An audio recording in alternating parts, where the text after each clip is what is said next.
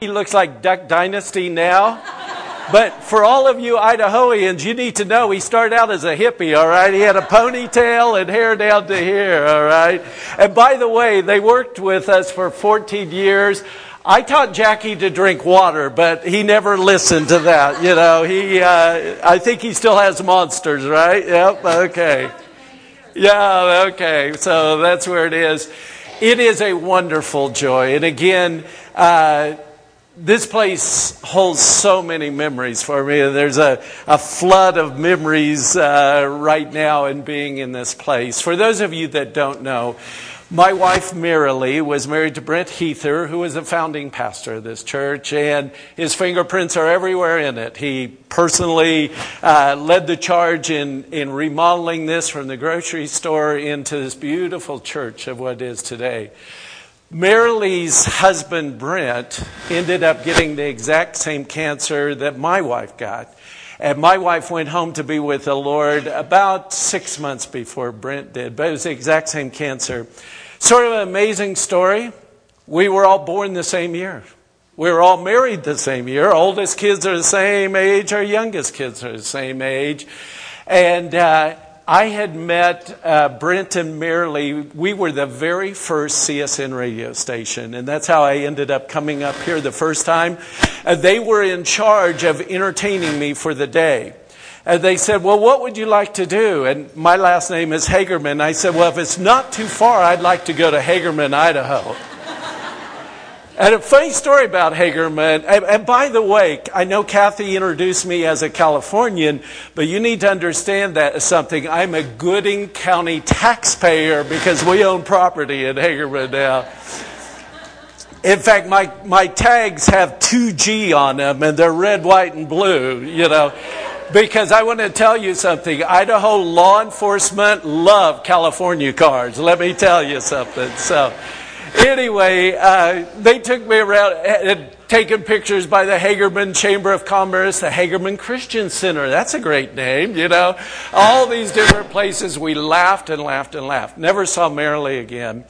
But Brent and I became friends. And every pastor's conference, uh, he was a big guy. You know, he's easy to spot. I'm a tall guy. So we always found each other every pastor's conference and became friends. And little did we know, realize that when that would take place, what God's plan would be. But I want to share a scripture with you. If you'd like to turn in the Bible with me, it's from the book of Isaiah. Isaiah chapter 6.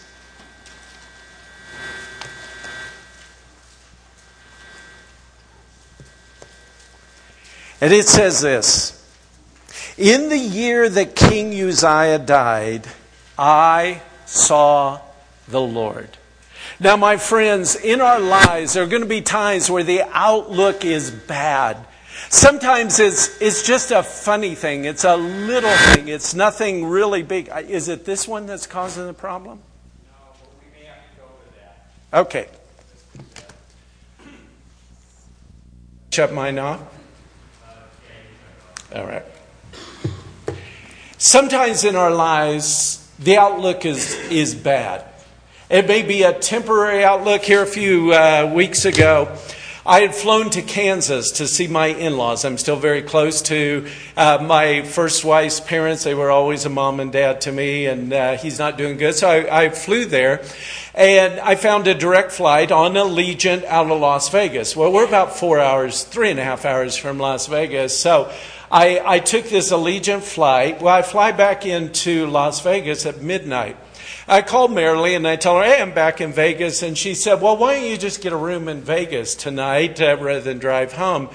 I said, you know, I'd rather come home. It's three and a half hours. I'll be home, sleep in my own bed. Uh, besides I don't really like Vegas anyway. So anyway, I head off. Now, I got to tell you, prior to this trip, I brought brand new tires for my car. They'd never been anywhere but Las Vegas. So there is a stretch. We, we stay on the interstate for just a few miles and then we cut through the desert where there is absolutely nothing for hundreds of miles. Okay? There's no one out there. There's no cities out there. There's no gas out there. There is no cell phone service. And I'm driving along, it's like 1.30 in the morning now. I have a blowout on my brand new tire. Are you kidding me?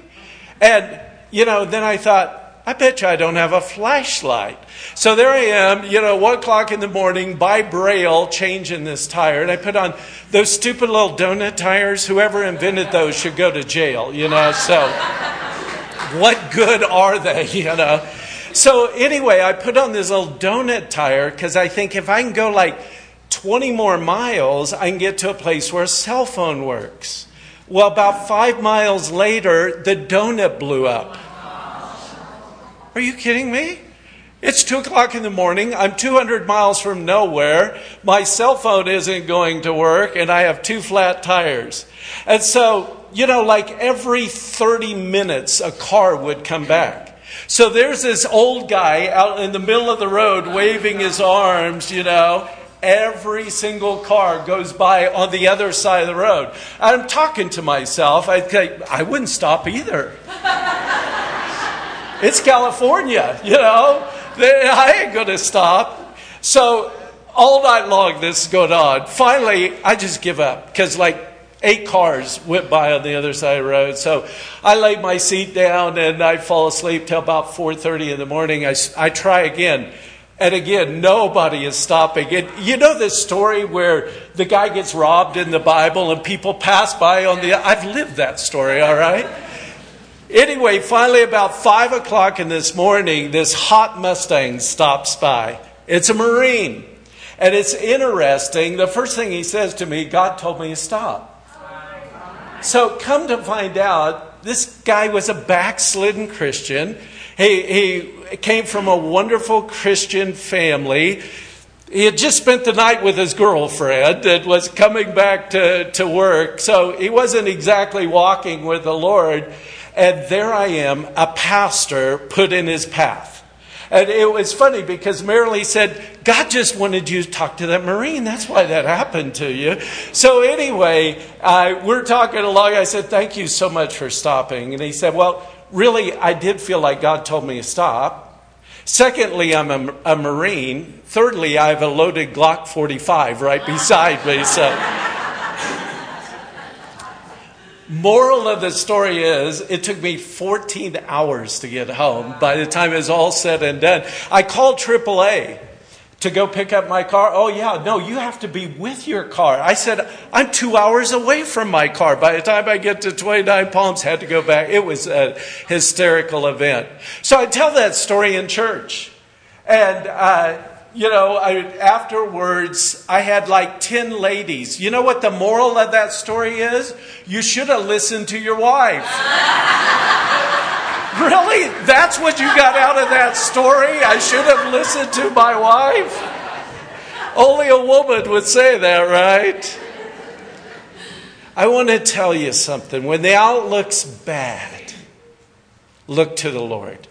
Sometimes in life, it's not just a funny story, it's not a temporary thing. In our lives, there are times where we face very difficult things that are going to be life altering. You know, and for those of you that were here in those days, I know this is hard to believe, but Marilee and I are going to be married 10 years this year. Does that seem possible? And one of the things that's so wonderful about our life is we lived the same life. We went through exactly the same thing. For both of us sat in doctors' offices to hear the words that our spouses had cancer that was incurable.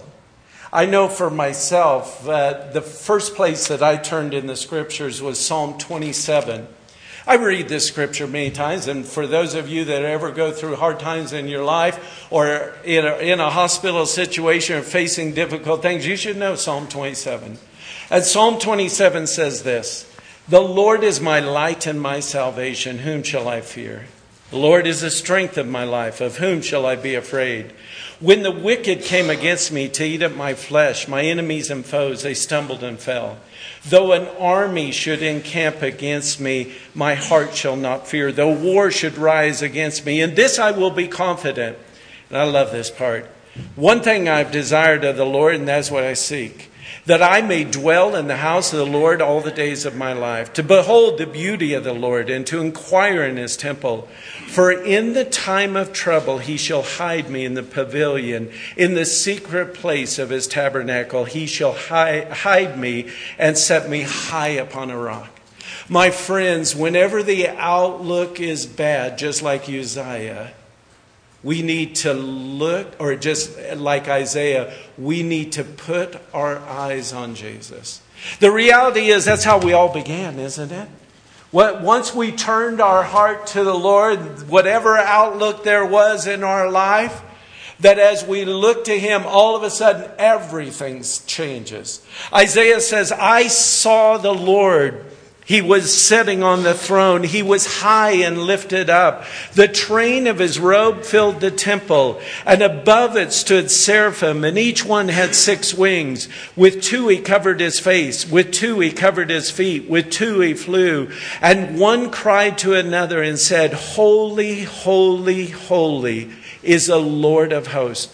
The whole earth is full of his glory, and the posts of the doors were shaken by the voice of him who cried out, and the house was filled with smoke. My friends, Uzziah had reigned in the land of Israel for 52 years. The reality in Israel, they're surrounded by enemies. They still are today. You know, we in America we, we have such a privilege. Our, our land has really only been attacked on Pearl Harbor. We've never faced ravaging armies coming through. Not so the land of Israel. And Uzziah was a good king. And with good kings, the land prospers. Their borders were expanded, all kinds of good things. And besides that, for the majority of people, they had never ever known any other king. You guys have met my my daughter Lydia. I think she's done a retreat for you, hasn't she? Well, anyway, when Lydia was 12 years old, it was election night. Bill Clinton was elected president. And Lydia, her entire life, had only known Ronald Reagan as president. And it was so funny because I'd go around and I'd tell each one of the kids good night, lay with them for a little bit and have a word of prayer. I go in Lydia's room and she's sobbing. And I said, Lydia, what on earth is the matter? she goes, Bill Clinton was elected president. I said, well, fortunately, Jesus is still on the throne. Hallelujah. And we've lived through many other things. But here's the deal. For Isaiah, he was facing a national crisis. My friends, we today are facing a national crisis. That's why we need a national day of prayer. I saw something on the news the other day. There was someone took a picture of a group of prom kids that were at dinner all holding hands and praying and put it on social media. And the outburst against them was absolutely amazing. How, how could a group of high school kids joining hands at a prom dinner be translated into something ugly and hateful and bigoted. We live in a fallen world, my friends. Unfortunately, California leads that fallen world. Someone asked me today if I was for the succeeding of California for the, from the Union. And I said, no, I'm for splitting up California into different states. And it's actually going to be on our ballot this year. I don't know how that works. But if it goes the way it go, I would live in a red state. So I'm happy about that. Be called Southern California. But I said, what my plan was, what I think is the best, is you give California, Los Angeles, all the way up to the up the coast. We'll throw in the Silicon Valley, Sacramento, and back to San Francisco. That could be California, and then we'll build a wall around that. Yeah, but anyway. it is astonishing, but I want to tell you something. It's exactly the day that Isaiah lived in. Isaiah lived in the day where wrong was considered right, and what was right was considered wrong. And my friends, for us today, what is a cure? It's not just wringing our hands and giving up. It is to take the battle to the forefront. But we cannot do that when the outlook's bad without looking up. So this is a cure, whether it's you personally, whether it's your family, whether it's your community, or whether it is your nation. When the outlook is bad, focus your eyes on Jesus. I saw the Lord. He was high and lifted up. And my friends, I want to tell you from a per- firsthand testimony in my life, facing some of the darkest days that I could ever dream or imagine, Jesus Christ never left. And during the hardest times of your life, it's there that He reveals Himself the most to you. My wife had just gone home to be with the Lord. I was at the pastor's conference, and Brent was there. And he knew that he only had a few months left to live. I knew how this journey was going to go, out, apart from a miracle, and our God can do miracles. That could happen at any time. But I told Brent, I said, if you needed help, I'd be there for you. Come that fall, Brent called me. And I came up here. Actually, he hadn't told the church yet that apart from a miracle of God, he was going home. And so I was here that Sunday to, to be a part of that. When I left, he asked me, he said, Would you come back again?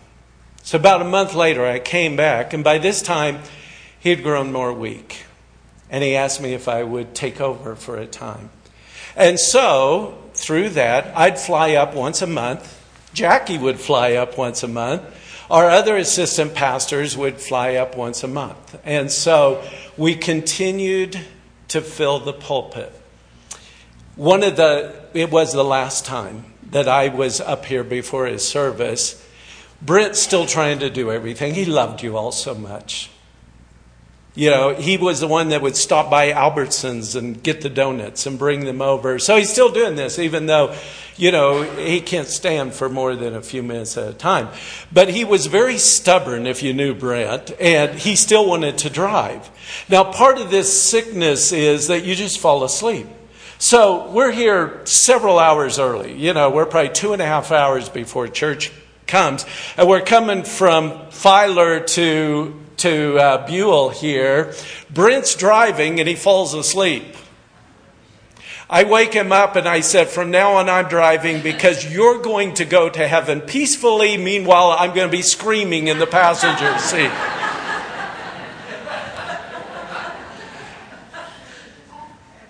we get here way early. And as per this illness, Brent goes into his office and passes out. It's all very painful because he's starting to change colors just like my wife did. And I'm sitting in this office right here. Nobody's here. It's hours before the service. And out loud, I say to the Lord, What am I doing here? And the Lord said, I've called you. I was here for Brent's service. Amazing thing happened at that service, again, right this very place. BJ got up to share. And as I looked at BJ, the Lord spoke to my heart that I was to raise him up to be a pastor and that he'd have a double anointing of his father. And he does, and he is fantastic. And right this second, he is preaching in Yucca Valley, California. He's my right hand man down there. Isn't God good? But here's the point for whatever we have to face in life, the answer is always the same look to Jesus.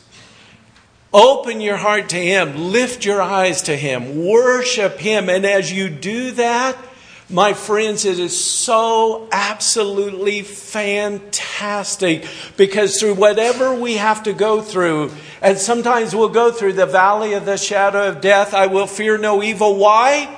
For you are with me. You're with me. And by the way, Marilee wanted me to greet everyone. She loves all of you so much. She's actually doing the retreat for Gooding Calvary Chapel uh, up in Challis. So she'll be uh, returning home today here. I saw the Lord. It's amazing because in the scriptures we have this exact account again we have it in the book of Revelation where John sees the Lord and the Lord gives to him the key to the book of Revelation. In Revelation chapter 4, we see again the very throne of God. And my friends, I got great news for us all. We're going to see Jesus face to face and worship him forever and ever and ever. Hallelujah. So here's the thing. No matter how hard it gets here, no matter what we have to face here, we're on the winning side. We get to be with the Lord. We're going to be worshiping Him forever, singing just in the same thing as the book of Revelation. We see Daniel see uh, the Lord in the book of Daniel, and they say, Holy, holy, holy. Again, the Trinity, the Father, the Son, the Holy Spirit. We serve one God. For me, the easiest way to understand that is our earthly sun. What makes our sun the sun is the energy. In fact, our planet couldn't be any closer or any farther away. We, we would not be able to have life at all because of the energy. You, you couldn't survive. No man can see God and live. And yet, my friends, we see the light. And the light's like Jesus Christ. We, he is the visible expression of God. So he is God. We know exactly God through Jesus Christ. But the reality is, when I go outside, not so much today, but yesterday, you could feel the heat, right? That's like the Holy Spirit. But do we have three suns going around? No, it's one son that's just relating to us in a different way. And so, holy, holy, holy. And then we see the Shekinah glory. We see absolutely what the scriptures lay out over and over again. Our God is a consuming fire. Now, my friends, after we look at the Lord, when our outlook is bad, we do just like Isaiah. We look at ourselves. And as you look in Isaiah, in chapter 6, he says in verse 5 Then I said to me, Woe is me, for I am undone, because I am a man of unclean lips, and I dwell in the midst of a people of unclean lips. For my eyes have seen the King. Then one of the seraphim flew to me having in his hand a coal which he had taken from the tongs from the altar. And he touched my mouth with it. Behold, this has touched your lips, and your iniquity is taken away, and your sin is purged. You know what happened when John saw the Lord in Revelation chapter 1? He fell down as dead. You know what happened to Daniel when he saw the Lord? He fell down as dead. It's interesting in Isaiah chapter 5, Isaiah was pointing his finger, woe to you, and woe to you, and woe to you, and woe to you, and woe to you. When he saw the Lord, it all changed. Do you know what he said? Woe is me. The reality is this, my friends. In order for us to move on with the Lord, we have to always come before Him and we have to look at ourselves. My friends, when David sinned, he hid his sin. For, for a year, he hid his sin until the prophet Nathan comes to David. And as he waltzes in, he said, David, there's a man in your kingdom. He had one little ewe lamb. He loved this lamb. It was like a part of his family. And this ewe lamb, there was a rich guy who had some friends come. They take that ewe lamb that belonged to that guy, his only ewe lamb, and slaughtered it and had a barbecue with it. And David leaps to his feet. He's filled with indignation. That man deserves to die. And my friends, the entire time, David had stolen a man's wife and murdered him. Do you realize, my friends, we can go through our life, and you need to understand this. It's very easy to become self righteous in our own eyes and start thinking that we are pretty good. I, I'm better than that person. I'm better than that person, and that person, and that person. And I want to tell you, you're in grave danger at that time. Because self righteousness and pride is a great destroyer. And the cure for that is seeing Jesus. Let's face it, it's a lot more fun to see the faults in other people than ourselves, right? And we can go through our entire lives. And you know what's absolutely crazy? The things that we can be so upset about other people, that's what we're guilty of. So we bring it back to this spend time looking at the Lord. We have a saying in our church read your Bible and pray every day because God speaks to you through that quiet time. He speaks to you through His Word. And as you spend time with Him and as you simply read through the Bible, you know what you're going to find? It's going to step on your toes because the Word of God goes to the very thoughts and the intents of our hearts. And again, my friends, all sin begins there in the thoughts and the intents of our heart. So, how do we deal with it? Well, we look within. And what did Isaiah do? Woe is me, for I am undone. I love when Jesus was preaching on the Sea of Galilee. I loved Sea of Galilee is one of my favorite places in the whole world, and especially when I go to Israel, because Jesus spent so much time. If you remember, there was a time where the crowds were starting to get pretty great. There was a guy by the name of Peter at a boat there, and the Lord said to Peter, Hey, I want to get in your boat. And so he rowed out a little bit, made it like a natural amphitheater that the water would use as a soundboard. Much of the time, Sea of Galilee is absolutely perfectly calm. The people were all there on the beach. And, and Jesus is sharing the word. When he's all said and done, Peter falls down in the boat he says, Depart from me, for I am a sinful man. And do you remember what Jesus says? Come follow me and I'll make you fishers of men. I got great news for everyone in this sanctuary today. God uses saved sinners. Hallelujah. That, that's all he's got. He uses us, but here's the wonderful thing. We can't hide anything from the Lord anyway. So we might as well open our heart to Him and be open to Him and say, Lord, I want you to cleanse my life.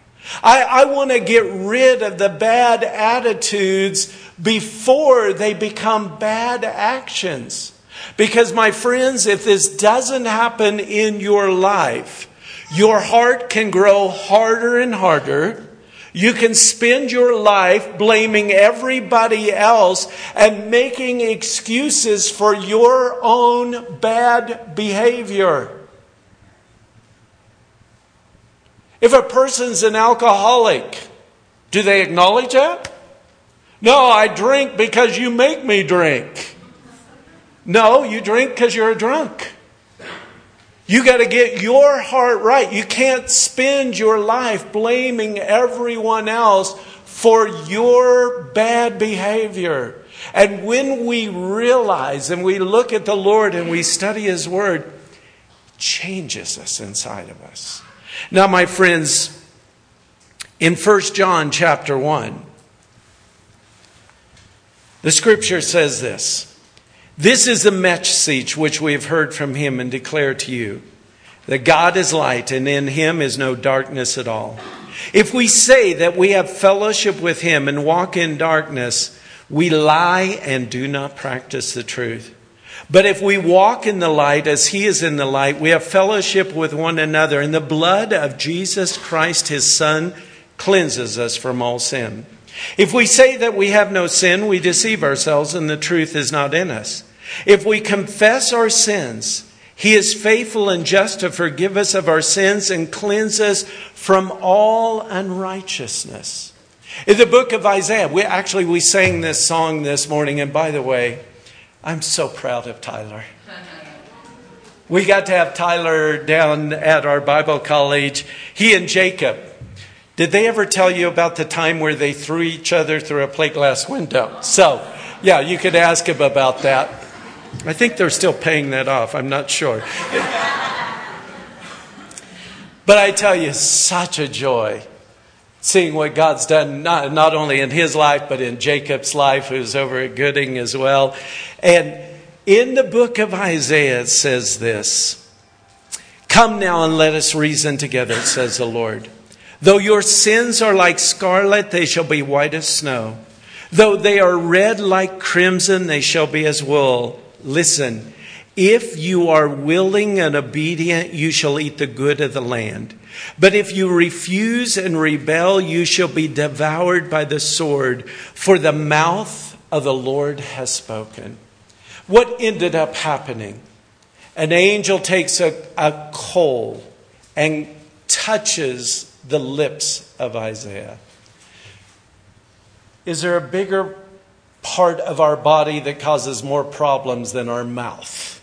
You know, it's kind of interesting the way God made us. He made us two ears that can't be shut and one mouth that can. You would think we'd have an advantage there. But, you know, how many times in the book of James in chapter 3 devotes a whole chapter to the problem of the tongue.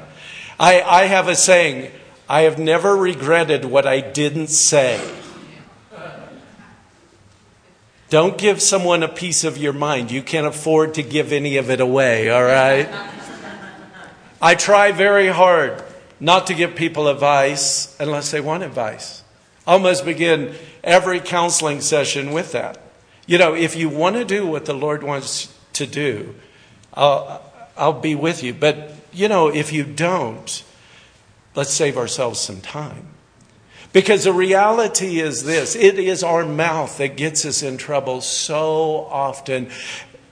It cauterized it. He, he, he stopped his sin. As far as the east is from the west, that's how far he's removed our transgressions from us. Uh, the Bible tells us in the book of Hebrews, our sins and our lawless deeds, he will remember what? No more. Our sins and our lawless deeds, what? He will remember no more. Though our sins are as scarlet, He'll make us white as snow. And so, my friends, before I finish my sermon, and by the way, I am going to finish quicker than Jackie does, but it's not over yet. So don't be zipping up your Bibles yet. But before we go on, I want to make sure everyone here heart is right with the Lord. And here's the great news. It doesn't matter where you've been. And it doesn't matter what you've done.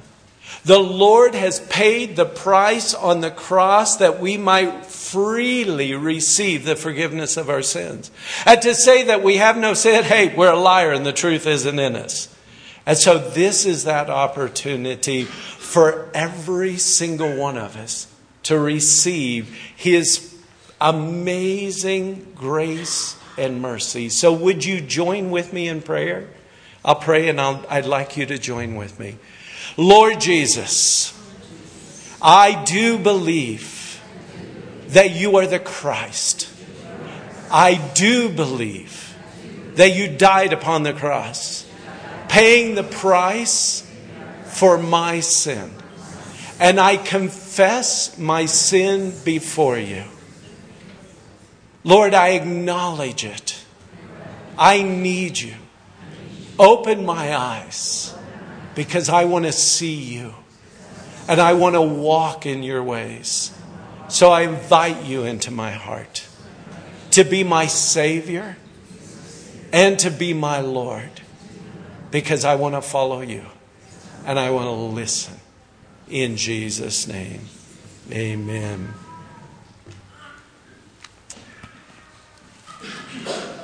As soon as Isaiah is forgiven, listen to what the Lord says. And I also heard the voice of the Lord saying, Whom shall I send? And who will go for us?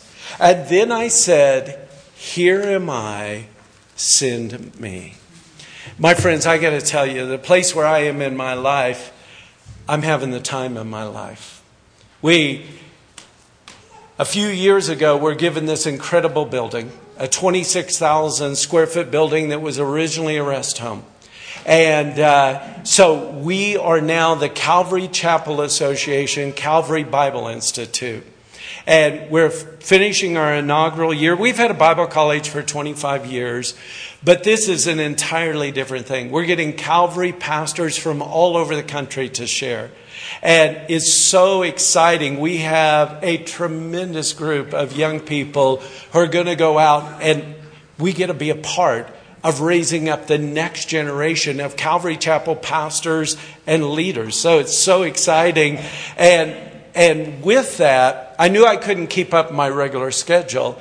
So, BJ, he does Wednesday nights for me. I had just finished the book of Malachi. It takes me about nine years at Joshua Springs. I predominantly do the Old Testament on Wednesday nights, predominantly the New Testament on Sunday mornings. A little change every once in a while, but predominantly it takes me nine years on Wednesday nights and Sunday mornings to go through. So I've been in, in Yucca Valley 27 years.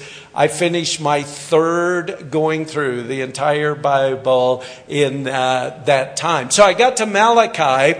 We were getting ready to open up CBI, Calvary Bible Institute, and I looked at BJ and I said, I can't continue to carry all the load that I'm doing, and so I want you to start. So BJ started. I said, You're going to start in the book of Genesis. I'll see you when you get to Malachi, and we'll start all over again. But here's the wonderful thing with that, I've been able to focus more time in the Bible Institute and raise up the next generation. And I, it's so exciting to see because God's given a great commission a great commission to go into all the world and make disciples of all nations, teaching them all things that I have commanded you. And the Lord gives us a promise. And lo, I'm going to be with you to the very end of the age. How exciting is it that there's another generation? And even being here and having Tyler here, it's like so exciting. Jackie and Kathy, you know, it, it was so funny because Jackie is very intelligent. I don't know whether you've come to realize that or not, but the, the very first time I heard him teach, or uh, not teach, he was in Bible college. He did a paper. I was totally blown away, and it's so exciting. And, you know, and who can't love Kathy? I mean, she's just full of life, isn't she? Uh, uh, such a great joy. But to see after 15 years, and I'll never forget the moment that Jackie said, I want to go to Buhl. And it was like, of course. And I want to tell you, for Marilee and I, because we always stop by. You know, whether, and, and, and it's so wonderful now. We stopped by this week. You know what's happening here? It's full of life little kids running all over and people. It's just full of life. And I've always told Marilee how sad would it have been for the church to die when, uh, when Brent died, but how wonderful it is to see not only it survive, but it's thriving and growing and a blessing. Give yourselves a hand because God's good. It's, And it makes Marilee and I very, very happy every time we come by. We were showing it to some friends of ours who had come up from California. But I want to tell you, the Lord has a calling. Now, I'm not originally from California. I'm actually a farm boy from Kansas. So all you farmers have to like me. I'm a wheat farmer, grew up on a farm in Kansas. But I want to tell you something that you will all understand very much. Isaiah said, Here am I, send me. Jesus, with his disciples, he said, I want you to lift up your eyes for the fields. They're white and they're ready for harvest. And there's so many, if you're part of our church family, you get tired of my farm stories, okay? They got them numbered, you know. This is number 33, you know, the fields are white farm story. But for every farm family that's here today, you understand something. It isn't just the one running the combine. When the crops are being harvested, the entire process takes absolutely everyone. Whether you're a little kid and have chores to do, whether you're the wife that's cooking the meals and delivering them to the farm, whether you're the person driving the truck or whether you're the person driving the combine, everybody has to work together. And this is what we as a church have to understand. When God says, I have called you, He's talking about He's called all of us. And every single one of us, all of us, have to be willing to stand up and say, Here am I, send me. But you need to understand that doesn't mean everyone's going to go somewhere. There's going to be a great majority of people who are going to be there holding the home front and building it up to be able to send other people to be able to go who are in a place to go. Just like on a farm family, it isn't just one person that gets a credit for harvesting the grain. It's everybody and it's all year long. It's taken a long time to ever get to that point. I would tell people because there's so many lessons for the ministry that you can learn from a farmer. For us, we had uh, hard red winter wheat. So that meant we actually started working the ground in April. We worked it all summer long. We planted it in September, and then we wouldn't harvest till the following June. That's over a year away. So there's a lot of waiting. There's a lot of preparation. There's a whole bunch of it that ever goes in before we get to share in that harvest together. So when the Lord is calling, and he, today is calling every single one, because I don't care whether you're young or old. I don't care whether you're a man or a woman. I don't care whether you're a child. God has a place for you in His kingdom, and you need to be a part of His farm family to answer the call of the ministry Here am I, send me. It's so powerful. And every single one of us need to see that. I remember as a little kid, my birthday was June 29th which in Kansas was always smack dab in the middle of harvest. So I had two birthdays that wasn't in harvest. And uh, beside that, I was always in the harvest field. When I got married, I said, I'm never having a kid with a June birthday. It doesn't matter if you're not a farmer, all right? But the reality is this. He has that place. So here is Isaiah. Here am I, send me. And as you sit here today, I want you to think about something. Do you realize the King of the universe is asking for volunteers? The King of the universe, whom shall go? Whom shall I send? And my friends, there are always opportunities. I would imagine your vacation Bible school is coming up sometime in the future. What happens when there's vacation Bible school? How many people does it take to run vacation Bible school? Lots. And so, what are they going to do? They're going to ask for volunteers. And my friends, I want to tell you something. If you want a ministry that you'll see more people brought to the Lord than any other ministry, it's going to be children's ministry. As statistics prove it out, more kids give their Lord, uh, their hearts to the Lord. And I'm sure Buhl is the same way in our church. In our church, we get heathens dropping off their kids for vacation Bible school because it's free daycare for them. You know, they get their kids away. And here's what happens every single year kids ask the Lord into their heart for that. So, when there is a call, and the Lord is calling every single one of us, who, who's going to go? Who's going to answer that call?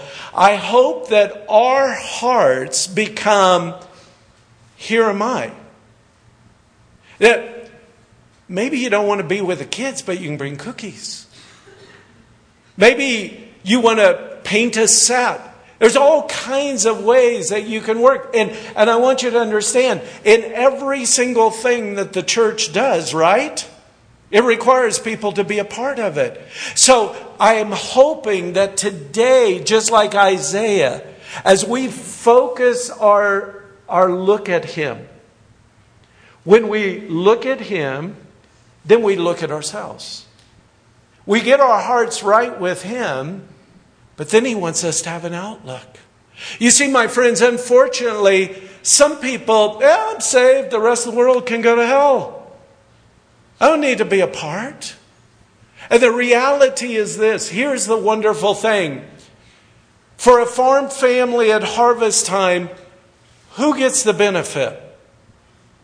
Is it just the guy that was running the combine? Does he just is he the only one that gets the benefit? No, the little kid that needs tissues gets the benefit too. The wife gets the benefit. She gets to go shopping. They, maybe you get a new car, whatever it is. But here's the reality. We all share in the reward of it. And it's the same thing in the kingdom of God. Funny story.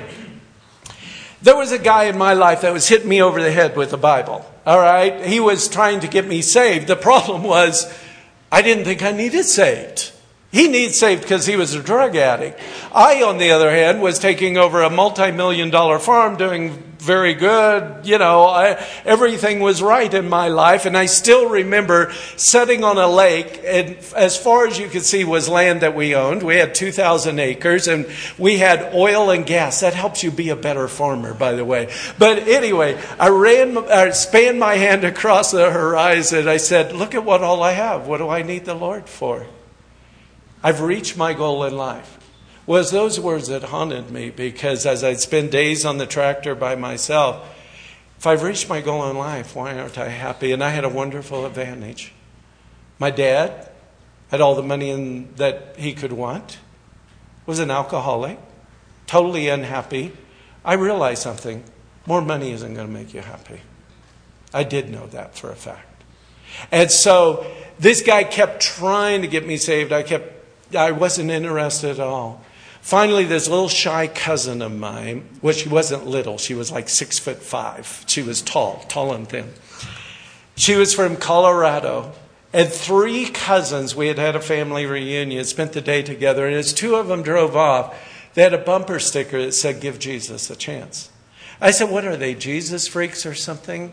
And she said, No, they're a Christian. I'm a Christian too. And so for the next four hours, I just started asking questions. And finally, at 11 o'clock at night, uh, she looked at me and she said, Do you want to ask Jesus into your heart to be your Lord and Savior? And I said, Yes.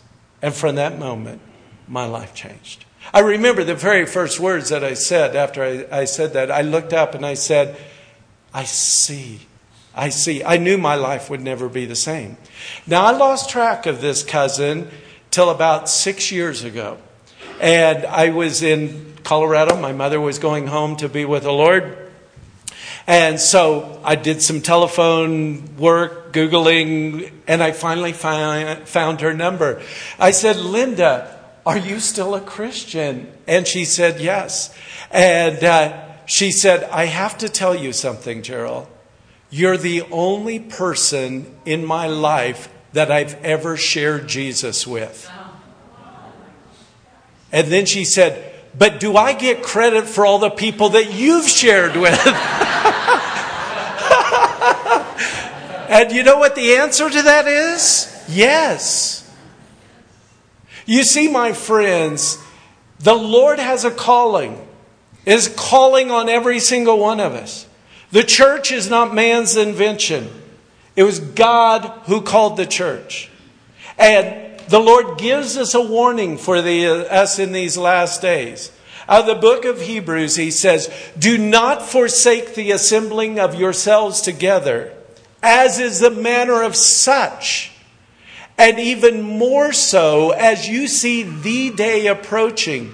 You see, my friends, coming to church isn't just about what we're going to get out of it.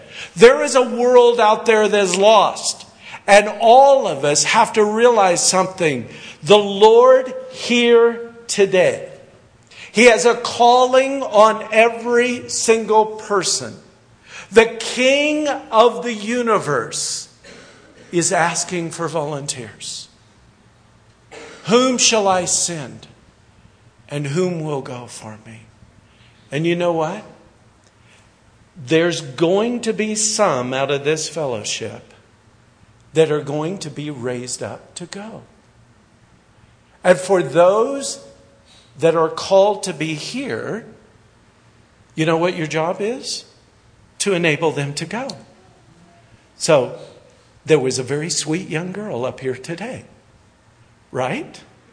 So, I'm pretty sure all of you can give her five bucks for a car wash, whether you get your car washed or not. And she can go, and whatever ministry and work that's done down there in Costa Rica, guess what happens?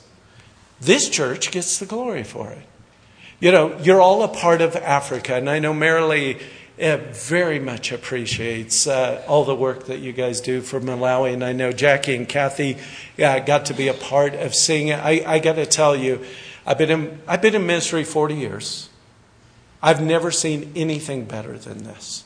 Because, for one thing, 100% of your money goes there. No American takes any money out of it. We don't pay any American over there. It's all Malawian run. So every dollar ends up going to what it's done. Zero administrative costs. Okay, we, we've got Jerry here and his wife Tracy. Jerry works very hard over here at Quality Truss and Lumber to pay for her to go, and she works hard too at the hospital to pay her own way to go all these times. They've never taken Malawi money to, to go over to Israel. And so here's the amazing thing. As you see these kids, and this year when we were over there just a month ago, we got to baptize people. And it was so awesome because our youngest kids are now ninth graders, and we're raising them up year after year. And there are like 150 kids that come to school. There's 20 some that live there. We have 40 Malawian employees there. It's 100, and we're raising them to be independent. We're growing. You'll, you guys will like this because you'll understand this. We're growing probably close to 100 acres of corn. That's all planted by hand, all right? And we raise enough corn that we're able to feed our own kids all year long. We're raising tilapia. We're raising goat. They're raising pigs now. I was so impressed. They have a farrowing house over there that's as good as any farrowing house here in America. It's absolutely phenomenal. And for Christmas last year, they had a, a pig dinner, a pig roast for Christmas. Hallelujah. But I want to tell you something. For every life that's changed, you may never go. But I want to tell you every time that you give, you're going to get a reward in heaven because for every soul. And I want to tell you one quick story. Malawi has more orphans than any place in the world. And it's because of AIDS and because of promiscuity. So the husband cheats, brings home aid to his wife, they both die, so you have these little kids. Here, some time ago, a little tiny girl, what, what was she, two, one, sitting at that door, tiny, tiny girl all by herself. She had absolutely no one.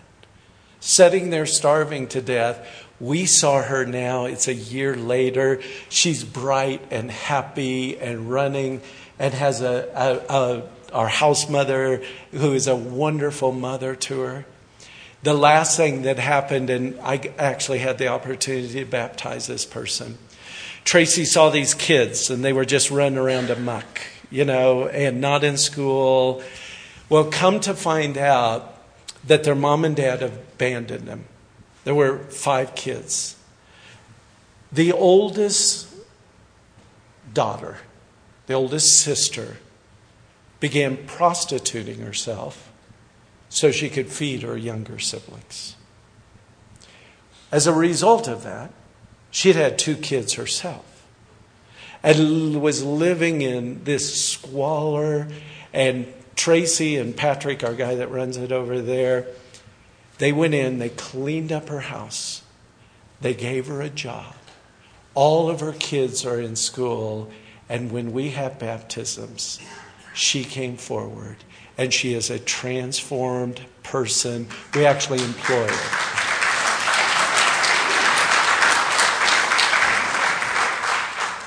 But again, does just the guy running the combine get the credit? No, it's everyone that is a part. Now, I got to tell you, is everyone going to come to Jesus? Isaiah is told as we go on here, and I heard the voice of the Lord, Whom shall I send, and whom will go for me? And then I said, Here am I, send me. And he said, Go and tell this people, keep on hearing, but do not understand. Keep on seeing, but do not perceive. Make the heart of this people dull and their ears heavy and shut their eyes, lest they see with their eyes and hear with their ears. You know what's amazing is this is repeated for us 12 times in the New Testament. Broad is the road that leads to destruction, and many there are that are going to find it. In John chapter 12, where this is repeated, Jesus did many works among them and yet they still didn't believe. My friends, we have been given the opportunity to share a great message. Is everyone going to respond? No, the answer is no. But there are going to be those that respond. Narrow is the way that leads to everlasting life. And look at this room. This room is filled with people who have taken that narrow road and said, you know what? I'm going to follow Jesus. And so the Lord is here today. He's asking for volunteers. Whom shall I send? Who will go? And it's my desire that every single one of us, especially with a portion of you anyway, being good farm families, the very lifeblood of America, would fully understand something. It takes us all. It takes a whole family to make a farm work. And it takes a whole family of believers to do what God has asked us to do and for this church. And look how this church is changing Buhl, Idaho. It's absolutely phenomenal to have a, a church this size in a community that has the heritage that this community has, to have this many people who are saying, I'm going to follow Jesus. So here's my opportunity to you. We're going to have one last closing prayer. And I don't want you to pray it if you're not willing. And if you really don't mean it, because words mean nothing if it's not backed up with a heart. But is my hope today that every single person here today will realize something. I'm called. And I'm going to answer, Here am I. For every single one of us, we have time. Okay? We've all been given the same commodity of time 24 hours in our day. We all have talents. We don't all have the same talents, we have different talents. But God can use every talent that you have. I, am because I'm sure that you have people here that do this. It was an idea that was given to our church family. It's so awesome. We have women who knit baby blankets, and they pray over them. And every baby dedication that we have, we give a handmade crochet baby blanket to them that says, We prayed for your baby even before it was born. How awesome is that? And so there are all kinds of ministry opportunities, whatever your talents may be, to be able to share with. We, we also, in that same ministry, if an older person is in the hospital, they knit them a shawl. And they say, you know, it's a, it's a, a shawl of prayer around you just to remind you that you're loved by your church family. But the point is this every single one of us have something. We've all been given talents. The last part that we've all been given is treasure. And the Lord said, wherever your treasure is, that's where your heart is. So the Lord's not first in your life in that then, my friends, it's sort of indicative of a heart problem that needs to be. And here's the reality for everything that you give to the Lord, whatever ministry that is, and whatever salvation ends up happening and change lives, guess what? You have treasure in heaven. That's the promise of our Lord. So, would you pray with me right now? Lord Jesus, I'm going to ask you to pray with me. Lord Jesus, I know that you are calling. I know that you've given the Great Commission, and I want to be a part of it. I want to lift my eyes and see the fields, that they're white and ready for harvest. So take my life use it as you desire. But I want you to know something. I want to say, Here am I. In Jesus' name. Amen. God bless you. Well, let's all stand.